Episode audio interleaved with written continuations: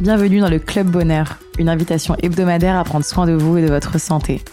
Nutrition, sport, sciences, naturaux, beauté, je reçois toutes les semaines des experts pour décortiquer les mécanismes du corps humain et vous donner les clés d'une vie remplie de bien-être, d'énergie et de bonheur. Je m'appelle Angélique et je suis la cofondatrice d'Épicure, vos programmes de vitamines, plantes et minéraux personnalisés. Aujourd'hui, je reçois Mélissa Parrain, naturopathe, qui nous accompagne d'ailleurs dans la rédaction de nos articles de blog, nos contenus Instagram et nos recommandations. Dans cet épisode, Mélissa nous parle de digestion. Comment fonctionne-t-elle? Quels aliments ou activités privilégier Qu'éviter? Mélissa nous donne une tonne de conseils et d'explications pour alléger nos petits mots du quotidien, et surtout alléger notre digestion. Vous êtes prêts à aller mieux? Salut Mélissa Salut Merci beaucoup d'être avec nous euh, aujourd'hui. Pour euh, résumer ton parcours en quelques mots, tu as un parcours entre guillemets euh, plutôt classique de fac, école de commerce à Paris Dauphine. Tu t'es vite spécialisé dans le marketing du luxe, notamment en Europe et en Asie, dans des marques comme Lancôme, Clarins, SVR ou, ou Melvita. En parallèle, tu as suivi diverses formations, notamment une mhm. formation en massage californien, une, formation en naturopathie où tu t'es spécialisé dans la gestion du stress et tu commences actuellement une nouvelle formation de yoga vinyasa. Euh, J'ai l'impression que depuis assez tôt, tu as décidé de partager tes, conseils. Tu as un compte Instagram qui s'appelle Do Not Forget to Kiss sur lequel euh, effectivement tu transmets et des cours de yoga de sport et des conseils de naturopathie. Euh, tu as l'air de dire que ton motto c'est que euh, pour être bien dans son corps, dans sa peau, euh, dans sa tête, euh, finalement, euh, c'est pas si compliqué que ça. Il n'y a pas besoin de manger que des graines, etc. Euh, dans un discours donc très très anti-culpabilité et positif. Euh, Est-ce que tu veux ajouter des choses? Non, je pense que c'est plutôt clair. Effectivement, comme tu l'as dit, j'ai voulu montrer une image, je pense, différente de la naturopathie un peu plus moderne et, et montrer qu'en fait, même quand on a un mode de vie effréné, et je suis la, la bonne parisienne de base, bah, on peut quand même avoir un mode de vie euh, sain et se sentir bien dans son corps, dans sa peau et, et voilà quoi. Génial. J'ai une question qui est plus liée à ton parcours, c'est que beaucoup de gens qui nous écoutent, je pense, s'intéressent, tu vois, à des formations comme ça, complémentaires, euh, comme la naturopathie. Comment tu t'y es prise, toi? Tu as pris une année off, tu as fait ça en parallèle de ton travail. Comment tu t'es un peu lancée euh, dans cette formation? Alors moi, à la base, je voulais apprendre la, la naturopathie plus vraiment, euh, vraiment pour moi, euh, parce que je trouvais euh, ça intéressant de savoir comment, comment fonctionne notre corps en fait. Je pense qu'on passe notre temps à essayer d'apprendre plein plein de choses, mais qu'en fait le basique on l'a pas forcément. Et du coup je voulais pas du tout, j'étais pas dans une optique du tout de reconversion. j'étais vraiment dans une dans une démarche très curieuse en fait. Et du coup je voulais pas quitter mon job actuel que j'avais à l'époque euh, et donc du coup, c'est pour ça que euh, j'ai choisi un format qui me permettait de mener les deux. Donc c'est un format où j'avais euh, des cours un week-end par mois. Donc c'était assez intense puisque c'est un cours, c'est des cours qui durent de 9h à 18h sans pause. Donc on revient à l'école et on apprend et on prend des notes. Hein. Donc c'est assez intense et c'était samedi et dimanche. Et du coup moi j'ai fait mon école à l'IFSH qui était pas très loin de chez moi. Du coup c'était assez pratique, j'avais pas trop de temps de transport. Génial. Et du coup, j'imagine que, que maintenant tu as quitté euh, euh, ton travail et que, et que tu réfléchis à faire ça euh, un peu plus à, à temps plein. Là, je suis en train effectivement de faire un peu une transition professionnelle. Donc, je suis effectivement encore en train de mener un peu les deux parce que la vérité, c'est que devenir naturopathe, c'est c'est compliqué c'est pas euh, c'est pas hyper facile faut voilà faut il y a beaucoup de concurrence sur le marché. Euh, donc du coup euh, c'est pour ça que moi je, je commence un peu à m'y mettre vraiment à temps plein. Mais j'ai encore une activité professionnelle à côté qui me permet d'avoir une situation un peu plus stable en tout cas et de faire la transition financière plus facilement oui, parce que euh, j'ai pas précisé euh, dans ton intro, mais, mais Mélissa euh, travaille aussi avec nous de manière hebdomadaire pour vous proposer des contenus et, plein de conseils d'hygiène de vie et de nutrition. Donc, ça fait partie des, petites casquettes qu'elle a et on est ravis de travailler ensemble. si on est ensemble, c'est plutôt pour parler aujourd'hui de digestion. Mm. qui est un sujet qui touche de plus en plus de gens, notamment autour de, des intolérances, des sujets de d'intestin irritable, de, de côlon irritable ou juste de, de digestion un peu inconfortable ou fatigante ou, ou qui peuvent aussi beaucoup peser sur le quotidien. C'est quoi la vision de la naturopathie sur la digestion? La digestion, en fait, c'est c'est énormément de choses, c'est énormément complexe. Ça prend en compte énormément d'organes, euh, énormément euh, d'étapes, énormément de, de, molécules qui interviennent. Et souvent, on a l'impression quand on parle de digestion que c'est que euh, l'intestin, l'estomac. Et en fait, pas du tout. la digestion, elle part, elle part de la bouche, il y a l'œsophage, il y a ensuite effectivement l'estomac, l'intestin, l'intestin grêle, le côlon, le rectum. il y a toutes les glandes derrière aussi qui euh, fournissent euh, énormément de choses lors de la digestion, donc à savoir euh, le foie, la vésicule biliaire, les glandes salivaires et aussi le pancréas. Donc en fait, c'est quelque chose qui est très très complexe et qui est au cœur en fait même de la naturopathie, puisqu'en fait tout ce qu'on ingère, c'est quand même à la base pour nous donner l'énergie, c'est pour nous donner des nutriments, nous permettre de vivre.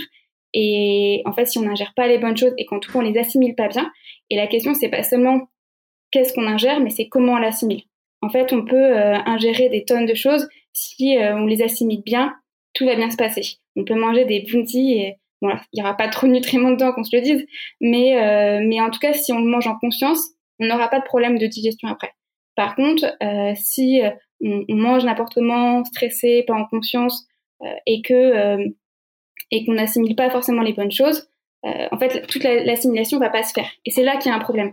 C'est c'est vraiment ce côté à la fois qu'est-ce qu'on ingère et comment on l'assimile. Et donc vraiment, c'est au, au, fondement même en fait de la santé de l'individu.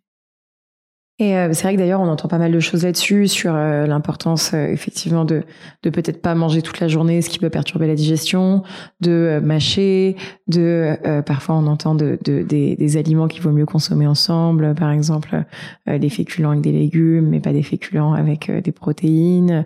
comment est-ce qu'on fait le tri dans tout ça?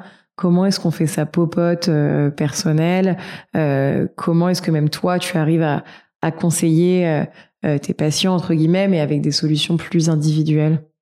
Alors, je pense qu'en fait, déjà, il n'y a pas un seul régime qu'il faut. Je pense que là où euh, beaucoup de gens se trompent, c'est qu'ils essayent des régimes euh, un peu, voilà, il y a ce régime-là à la mode, donc on va le suivre. En réalité, il n'y a pas un régime parfait. Et s'il y avait un régime parfait, ça fait longtemps qu'on l'aurait trouvé. je veux dire, la ceinture de sécurité de la voiture, elle n'a jamais changé depuis des années parce qu'on sait que ça marche. les régimes, il y en a plein parce que justement, en fait, on n'a pas le régime parfait qui va à tout le monde. Euh, chacun a des inconvénients et des avantages. Et ce qui est important, c'est vraiment de tester. C'est vraiment de tester les choses. Donc après, effectivement, en naturopathie, nous, on fait toute une anamnèse qui dure environ une heure pour bien connaître la personne. Euh, on voit aussi sa morphologie qui va vachement impacter en fait déjà sur euh, un peu la manière dont elle va digérer. Quelqu'un qui va être, des extrêmes, mais quelqu'un qui va être long et fin, euh, ne va pas digérer pareil que quelqu'un qui va être euh, un peu plus épais et, euh, et un peu plus petit. C'est déjà pas du tout les mêmes morphologies et du coup leur digestion n'est pas la même non plus. Donc en fait pour moi déjà c'est qu'il n'y a pas une règle qu'il faut suivre. c'est ça qui est important de bien retenir, c'est qu'en fait chaque individu a son régime qui est propre à lui. Et en fait il y a un régime par individu. Donc moi ce que je conseille beaucoup c'est effectivement de tester donc nous, euh, après une anamnèse, donc euh, la première consultation qui dure 1h30, on va déjà donner des pistes. Euh, maintenant, moi, je suis énormément mes, mes, mes, clients. je leur fais un point au bout de deux semaines, déjà pour savoir qu'est-ce qu'ils ont réussi à faire et qu'est-ce qu'ils n'ont pas réussi à faire. Parce que au-delà de l'alimentation qui est bonne pour soi et qui permet voilà une digestion parfaite, tous les nutriments, il y a aussi le mode de vie qu'on va et souvent on l'oublie, le mode de vie qu'on est en train de mener. Euh, et c'est important de prendre en compte. Il y a des gens, euh, ils vont pas avoir euh, le temps, rentrant chez eux, de faire un super repas parce qu'ils ont des enfants, parce qu'ils rentrent tard le soir. Et du coup, faut s'adapter. Et, et, pour moi, c'est ça qui est important. Tu parlais effectivement de d'avoir euh, on dit qu'il faut espacer les repas, par exemple. C'est vrai, il y a certaines personnes, ça va leur aller très bien de faire un jeûne intermittent.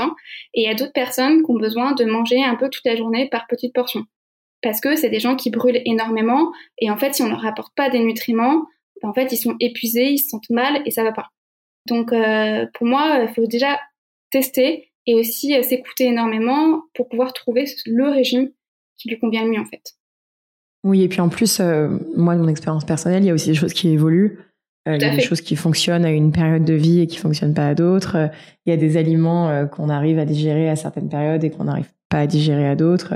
Effectivement, il y a des manières de, de consommer qui, qui évoluent. Mm. Euh, je pense qu'il y a quand même quelques règles de base, entre guillemets, en tout cas des choses euh, qui fonctionnent depuis toujours et, et, un peu comme la ceinture de sécurité. Euh, en termes d'alimentation, d'aliments, etc., qu'est-ce que déjà il faudrait euh, privilégier pour, euh, pour quand même faire un petit peu de bien à son transit? Alors en fait, alors déjà, il y a plusieurs choses. Si on part euh, pour faire du bien effectivement à son transit.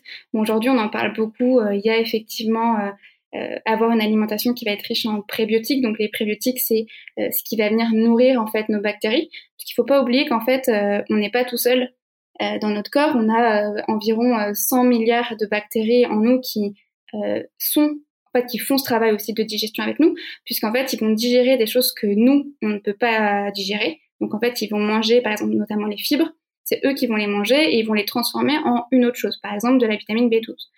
Donc en fait déjà, faut se rappeler qu'en fait on n'est pas tout seul et qu'en fait on a tout ce microbiote et toute cette planète en nous et notamment euh, dans nos intestins et principalement dans le côlon et qu'en fait il faut effectivement aussi leur apporter un peu de, nutriments pour qu'ils puissent faire bien leur travail.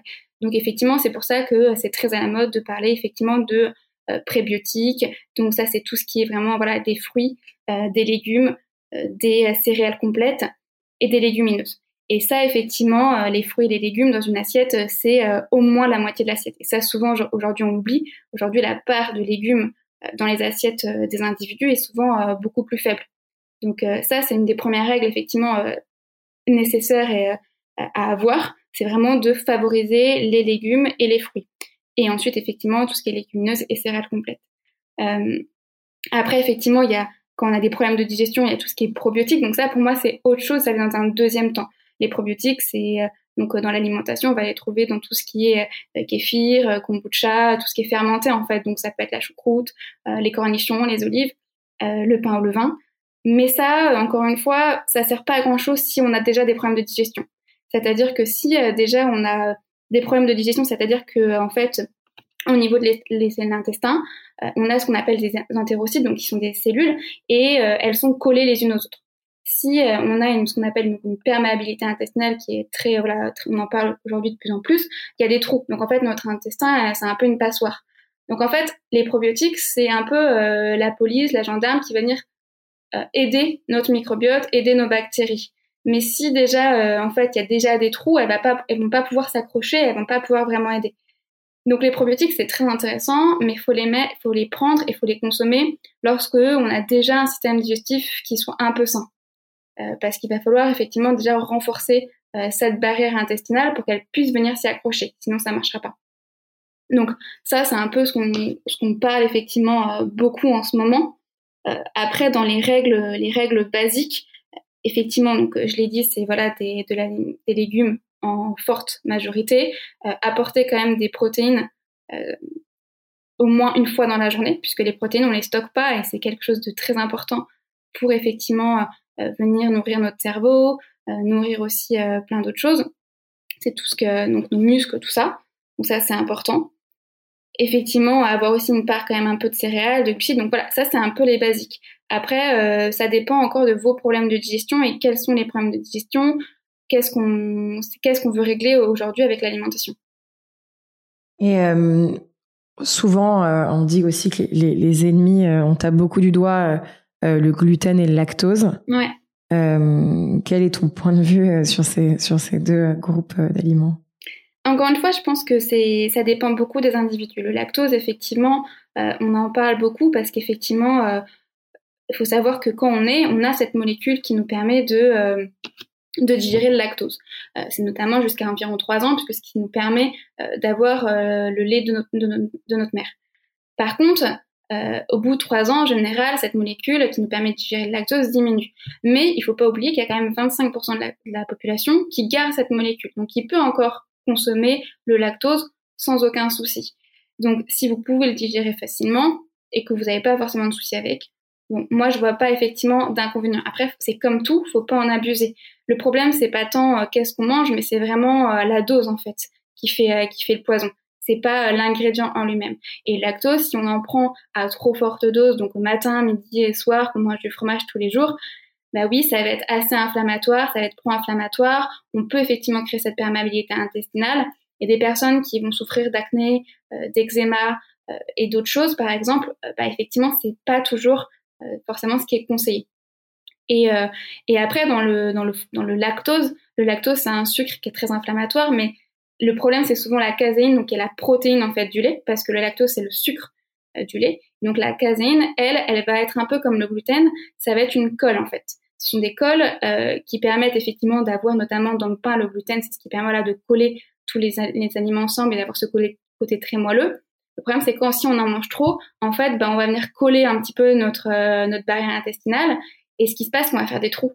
Et, c'est là que c'est dangereux. Mais encore une fois, c'est quand on en mange beaucoup trop. Euh, C'est-à-dire que quand on est en excès et qu'effectivement, on aime manger du pain matin, midi et soir, euh, surtout du pain blanc, donc en fait, où il n'y a aucun nutriment et en fait, il n'y a que du gluten dedans, ben, en fait, on va venir vraiment déposer cette colle, ce qui fait qu'on va finir, finir par faire des trous et aussi qu'on va moins bien assimiler les nutriments. Donc, effectivement, c'est des choses qui euh, qui sont pas, on va dire, très, très bonnes pour la santé. Euh, encore une fois, voilà, tout dépend de la consommation qu'on en a. Si on en mange une fois de temps en temps, personne va mourir. Mais effectivement, il faut arriver à, à s'écouter et à ne pas en abuser. Et d'ailleurs, euh, tu parles effectivement d'inflammation et je pense que c'est souvent la, cause première de ces mots. Euh, Est-ce qu'il y a d'autres aliments euh, pro-inflammatoires euh, qu'il faut, qu'il faut particulièrement éviter? Bah, Le sucre, évidemment, c'est un des, premiers, des premiers ingrédients qui va, qui pas bon de manière générale pour notre santé et pour, pour l'organisme. Le sucre raffiné, tout ce qui est sucre raffiné va être très inflammatoire et aujourd'hui on en consomme beaucoup plus, beaucoup trop, pardon. Et pareil, la viande, la viande va être très inflammatoire, donc notamment la viande rouge. Donc effectivement, manger de la viande, pourquoi pas, il n'y a pas de souci. Mais il faut pas en abuser et euh, la viande rouge, effectivement, c'est une fois par semaine grand max parce que c'est euh, très très inflammatoire et donc tout ce qui euh, tout ce qui va être effectivement viande et sucre raffiné, donc effectivement aussi tout ce qui est farine blanche. Hein. je pense aux pâtes blanches, au pain blanc aussi, comme on l'a dit au niveau du gluten. voilà, tout ça c'est très inflammatoire. On parle aussi de plus en plus des FODMAP. Euh, parce qu'en fait, c'est vrai qu'il y a des gens qui vont couper euh, le gluten ou le lactose, qui vont manger euh, que des, des légumes verts, du brocoli, du chou, euh, du céleri, et qui pour autant vont avoir des très très gros maux de ventre, par exemple. Est-ce que tu peux juste rapidement nous expliquer ce que sont les, les FODMAP et comment est-ce qu'on peut même faire le test, nous, si on a des, des maux du quotidien, avec ces aliments-là, de les retirer, peut-être de les, de les réintégrer, etc. Le FODMAP, c'est un régime qui est euh, très compliqué à mener. si on le recommande effectivement pour des personnes qui vont avoir des grosses candidoses, euh, des, grosses maladies au niveau des intestins, donc un SIBO ou des choses comme ça. Euh, et encore, donc c'est un régime qui est très compliqué à tenir parce qu'effectivement, on va exclure énormément, énormément d'aliments. Et honnêtement, il faudrait moi, j'ai tout un tableau parce qu'en fait, il n'y a pas vraiment de règles. Il y a certaines céréales qui vont y être, d'autres céréales qui ne vont pas y être, certains fruits qui vont y être, certains fruits qui vont pas y être. En fait, on va éviter de nourrir ces bactéries parce que justement, là, en fait, il y a concrètement une dysbiose intestinale. Donc, en fait, c'est-à-dire que les mauvaises bactéries ont pris le dessus sur les bonnes bactéries. Euh, on a besoin d'un équilibre entre bonnes et mauvaises bactéries parce qu'elles se complémentent.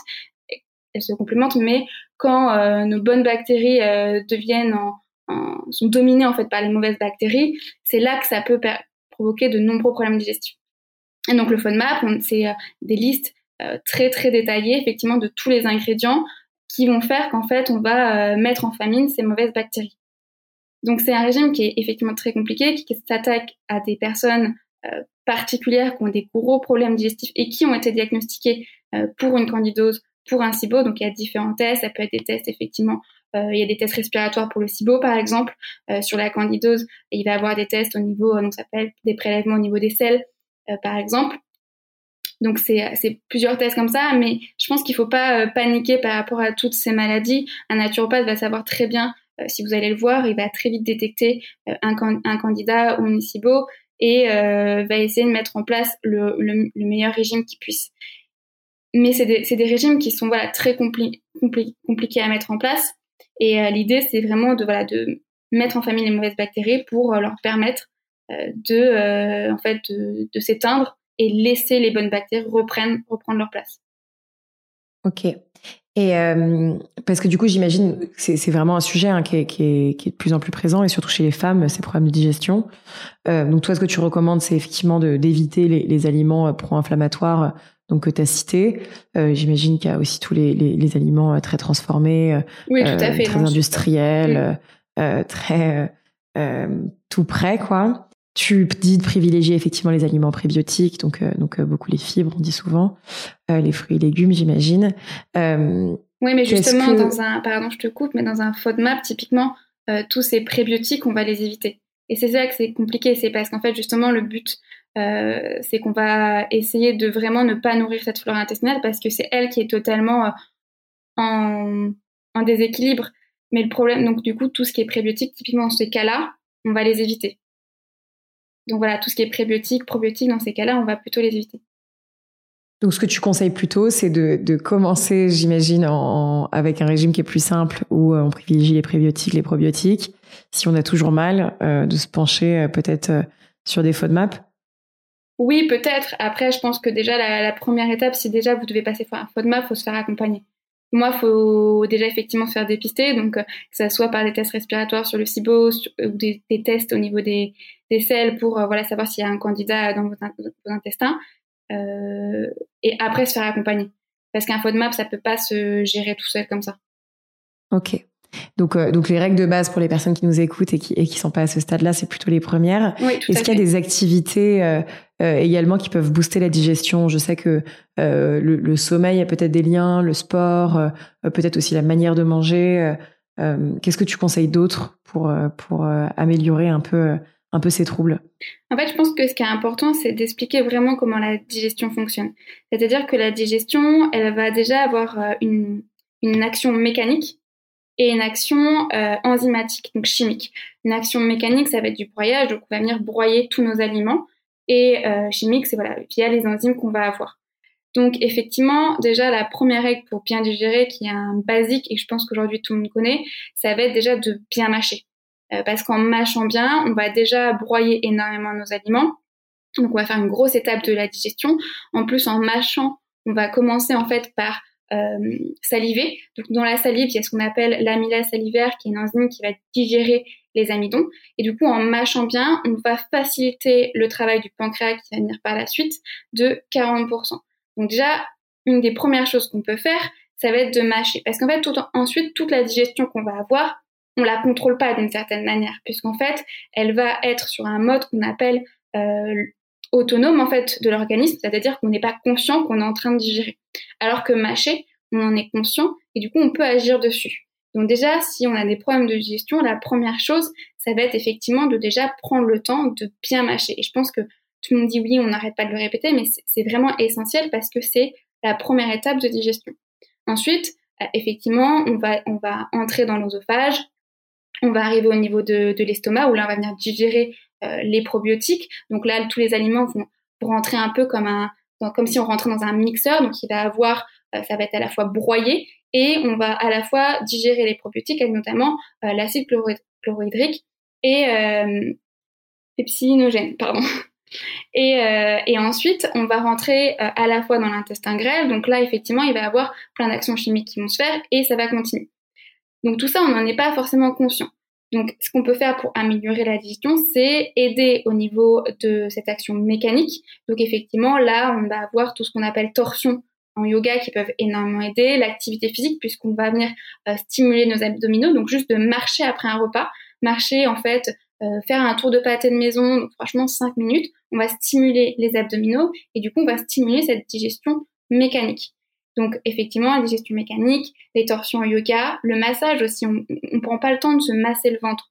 Mais en fait, aujourd'hui, euh, quand on a mal au ventre, souvent c'est ah non, je veux pas qu'on me touche le ventre, mais en fait déjà de se prendre le temps de toucher le ventre, d'essayer de, de, faire un massage en faisant des mouvements euh, qui vont euh, du haut vers le bas ou alors d'autres mouvements qui vont être un peu compliqués à expliquer ici via un podcast. Mais voilà, tout ça, ça peut être déjà très utile. après, faites-le à l'intuition pour aider cette digestion mécanique. Après, ce qui est important aussi de noter, c'est que du coup, tout ce phénomène autonome se fait lié à un mode en fait qu'on appelle le parasympathique. Donc en fait, tout le système autonome de notre organisme, il a deux modes, un peu deux vitesses, donc l'orthosympathique et le parasympathique. L'orthosympathique, c'est un peu cet état où on est très actif, très dynamique dans l'action. C'est un peu aussi cet état de stress qu'on peut avoir. Donc là, on va être dans un mode de fonctionnement, on va être euh, beaucoup plus, euh, on va être, notre cœur, notre euh, cœur va être très irrigué, notre cœur va être très irrigué, nos poumons aussi euh, vont, notre respiration va s'accélérer, nos pupilles vont se dilater, mais en fait, la digestion va se bloquer. Parce que le mode orthosympathique, c'est un mode où il va falloir agir, il va falloir survivre. Et donc, en fait, quand on est face euh, à la base, quand on revient un peu à notre, notre historique et d'où on vient, quand on était dans la savane et qu'on a un lion devant nous, là, concrètement, c'est pas le moment de digérer. Donc, en fait, c'est ce mode d'action qu'on appelle l'orthosympathique qui bloque totalement la digestion. Et la seule chose qui va rester un petit peu euh, active, ça va être l'acide chlorhydrique qu'on a dans l'estomac. Donc, c'est aussi pour ça que parfois, des gens qui mangent en état de stress vont avoir des brûlures d'estomac, des, reflux qui peuvent arriver parce que en fait, il y a rien d'autre qui marche. Donc toute l'action mécanique ne marche pas, toutes les autres euh, enzymes ne sont pas du tout sécrétées, à part cet acide chlorhydrique. Et pour avoir une bonne digestion, il faut qu'on soit dans le mode ce qu'on appelle parasympathique. Et ce mode parasympathique, c'est le mode de la détente. C'est le mode effectivement où euh, on n'a pas besoin, il n'y a pas un lion, donc on n'a pas besoin de fuir, on n'a pas besoin de se battre. Donc on est dans un état euh, de détente. Et donc là, effectivement, on va avoir une respiration qui est plus lente, un cœur qui va se ralentir et aussi une digestion qui va pouvoir se faire naturellement. Donc là, toute euh, cette action mécanique va être beaucoup plus intense euh, et toute cette sécrétion enzymatique va être aussi beaucoup, beaucoup plus intense. Et donc c'est pour ça qu'on dit qu'il est très important effectivement de manger dans des bonnes conditions, de pas manger devant un film d'action, dans un film d'horreur, de pas manger avec des gens dans lesquels on va avoir des conversations très euh, intense où on va se mettre en colère, euh, où on va on, va avoir on va parler de sujets qui peuvent être qui peuvent faire un peu peur, type euh, le les les épidémies en ce moment. Et, et effectivement, c'est important aussi de pas manger sur le pouce et du coup prendre le temps de manger, prendre le temps de s'asseoir et faire quelques respirations avant. Et juste en fait de prendre le temps de respirer avant, de respirer après, c'est très important pour faciliter une digestion. Et là, je reviens à ce que j'ai dit justement euh, avant sur le fait que si on mange quelque chose en conscience, on le digérera très bien. Parce qu'à partir du moment où vous mangez votre, euh, votre Kinder Bueno, mais que vous le mangez en conscience et que vous ne culpabilisez pas, déjà vous êtes dans un état de sérénité qui fait que votre digestion va se faire bien. En revanche, si dès que vous le mangez, vous culpabilisez, vous n'êtes pas bien, vous êtes stressé, vous êtes en train de vous dire oh là là, ce soir il va falloir que je mange beaucoup moins, mais j'ai un repas de famille, du coup ça me stresse, en fait vous allez déjà pas bien le digérer. Donc, ce qui est important, effectivement, pour faciliter une digestion qu'on a des problèmes, si je résume, c'est effectivement de essayer euh, de stimuler cette action mécanique parce que ça, on peut essayer d'en faire, de faire quelque chose. Donc, ça soit déjà bien mâché euh, et avec effectivement des torsions, des massages, de l'activité physique euh, et, et des massages du, du ventre et du, des torsions au niveau du yoga ou de la marche juste après. Et ensuite, effectivement, de euh, prendre le temps de manger en confiance dans un, dans un environnement qui soit pas stressant. Et effectivement, t'en parlais, le sommeil, le sommeil va jouer un rôle plus parce que à partir du moment où on est bien reposé, on va déjà être moins stressé. Et donc du coup, on va pouvoir effectivement mieux digérer. Mais c'est pas parce que euh, on, dort mieux ou pas, c'est juste qu'on a un, sommeil de meilleure qualité et donc du coup, on est moins stressé et on va gérer nos émotions beaucoup mieux et donc aussi notre digestion. Et euh, quel est ton euh, point de vue par rapport à la consommation d'eau? Euh, C'est pareil, c'est un sujet sur lequel on entend beaucoup de choses, qu'il faut éviter de boire pendant les repas, ou au contraire qu'il faut boire pendant les repas. quel est ton, ton avis là-dessus? Quels sont tes conseils sur les liquides qu'on ingère? Effectivement, en fait, boire pendant le repas, ça va un peu diluer tous les enzymes digestives et effectivement, on va moins bien assimiler les nutriments. Donc, c'est pas conseillé de boire pendant pendant qu'on mange. Euh, boire, c'est très important. Effectivement, on, peut boire pendant un repas avec des petites gorgées, mais de manière générale, en fait, on devrait de toute façon boire toute la journée par petites gorgées. Souvent, euh, on a tendance à, à boire d'un coup parce qu'on a oublié de boire toute la journée et tout de suite on boit, on boit, on boit. Euh, et en fait, c'est pas, c'est pas efficace. On va juste aller aux toilettes en réalité. Notre corps, il est rempli d'eau et c'est un peu comme une rivière. La rivière, elle coule en permanence. Nos, nos, notre, nos flux ils sont tout le temps en mouvement. Et ce qui est important, c'est de garder ce mouvement. Donc c'est important de boire toute la journée par petites gorgées, donc d'avoir une gourde avec soi et toute la journée euh, de, se prendre une gorgée et d'éviter d'avoir soif. Parce que si on, on boit d'un coup, en fait, on va juste remplir notre estomac d'eau, mais ça va pas du tout être efficace. Et effectivement, manger euh, pendant, euh, boire pendant qu'on mange n'est pas l'idéal. Donc on recommande plutôt de boire un quart d'heure avant de manger. En tout cas, si on a oublié de boire, de boire un grand verre d'eau avant de manger. Et ensuite de boire vraiment une demi-heure après manger pour mieux assimiler les nutriments. Génial. Donc, euh, pour résumer un petit peu euh, rapidement, ce que tu conseilles, c'est effectivement de, manger calmement, en conscience et pas trop stressé dans un environnement agréable. Après, c'est les quelques règles qui sont, entre guillemets, euh, censées de plutôt privilégier des produits naturels et sains et de bien dormir et faire un petit peu de sport. Euh, tu parles des massages aussi, c'est super intéressant. Merci beaucoup en tout cas pour tout ça. J'imagine que, que tu partages aussi d'autres choses sur ton compte Instagram, donc j'invite aussi tous nos auditeurs à, aller voir. Tu partages aussi pas mal en, IGTV sur le compte des piqûres, donc j'invite aussi euh, euh, tous nos auditeurs à, aller écouter. On va passer à, notre petit format de, questions-réponses rapides, le quiz tonique. Est-ce que tu es prête à répondre rapidement? Allez. Si tu avais un livre à nous conseiller euh, Soit à fleur de paix que j'aime énormément, qui qui parle de la digestion de manière très très ludique. C'est une fille qui a été atteinte du SIBO et qui euh, explique tout son parcours. C'est elle qui a fait toutes ses recherches parce que personne l'a écouté. Donc euh, c'est très intéressant. Ou alors euh, un classique, Le charme discret de l'intestin.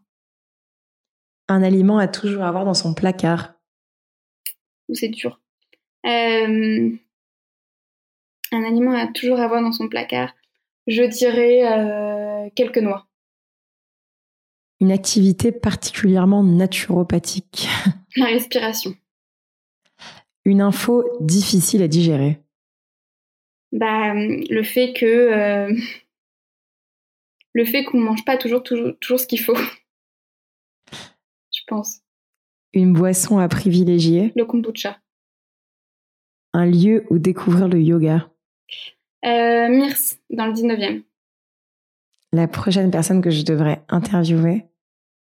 Hmm, bah, pourquoi pas une prof de yoga? Donc, euh, j'aime beaucoup euh, Tatiana Euh, Je trouve qu'elles ont, elles ont des, euh, des, philosophies de vie qui sont, qui sont plutôt intéressantes. Et je pense qu'on devrait tous s'y mettre un petit peu. Un dernier conseil pour nos auditeurs? Je pense qu'il faut s'écouter. Il faut arrêter de croire tout ce que vous lisez. Et, et même si je pense que ça me porte pas en ma faveur en disant ça, mais plus euh, tester, vraiment tester, écouter votre corps euh, et arrêter de, culpabiliser et juste vivre en fait. Génial. Euh, et finalement, pour te retrouver, donc on a mentionné ton compte Instagram Do Not Forget to Kiss. Tu as un blog au même nom. Tout à fait. Tu partages aussi des, articles et des, et des, IGTV, du contenu sur Épicure. Est-ce qu'il y a d'autres endroits où on peut continuer à échanger avec toi? Je pense que Instagram, c'est la meilleure plateforme pour me contacter. Après, je suis présente sur LinkedIn aussi, où je présente pas mal euh, mes articles. Donc, euh, sous le nom Mélissa Parrain, qui peut, être, qui peut être pas mal. Ou encore, j'ai une page Facebook. Mais là où je suis le plus active, c'est quand même Instagram. On adore Instagram, ça nous va très bien. Voilà. Merci beaucoup Mélissa pour ton temps et tous ces conseils. Merci, en tout cas c'était avec un, un plaisir.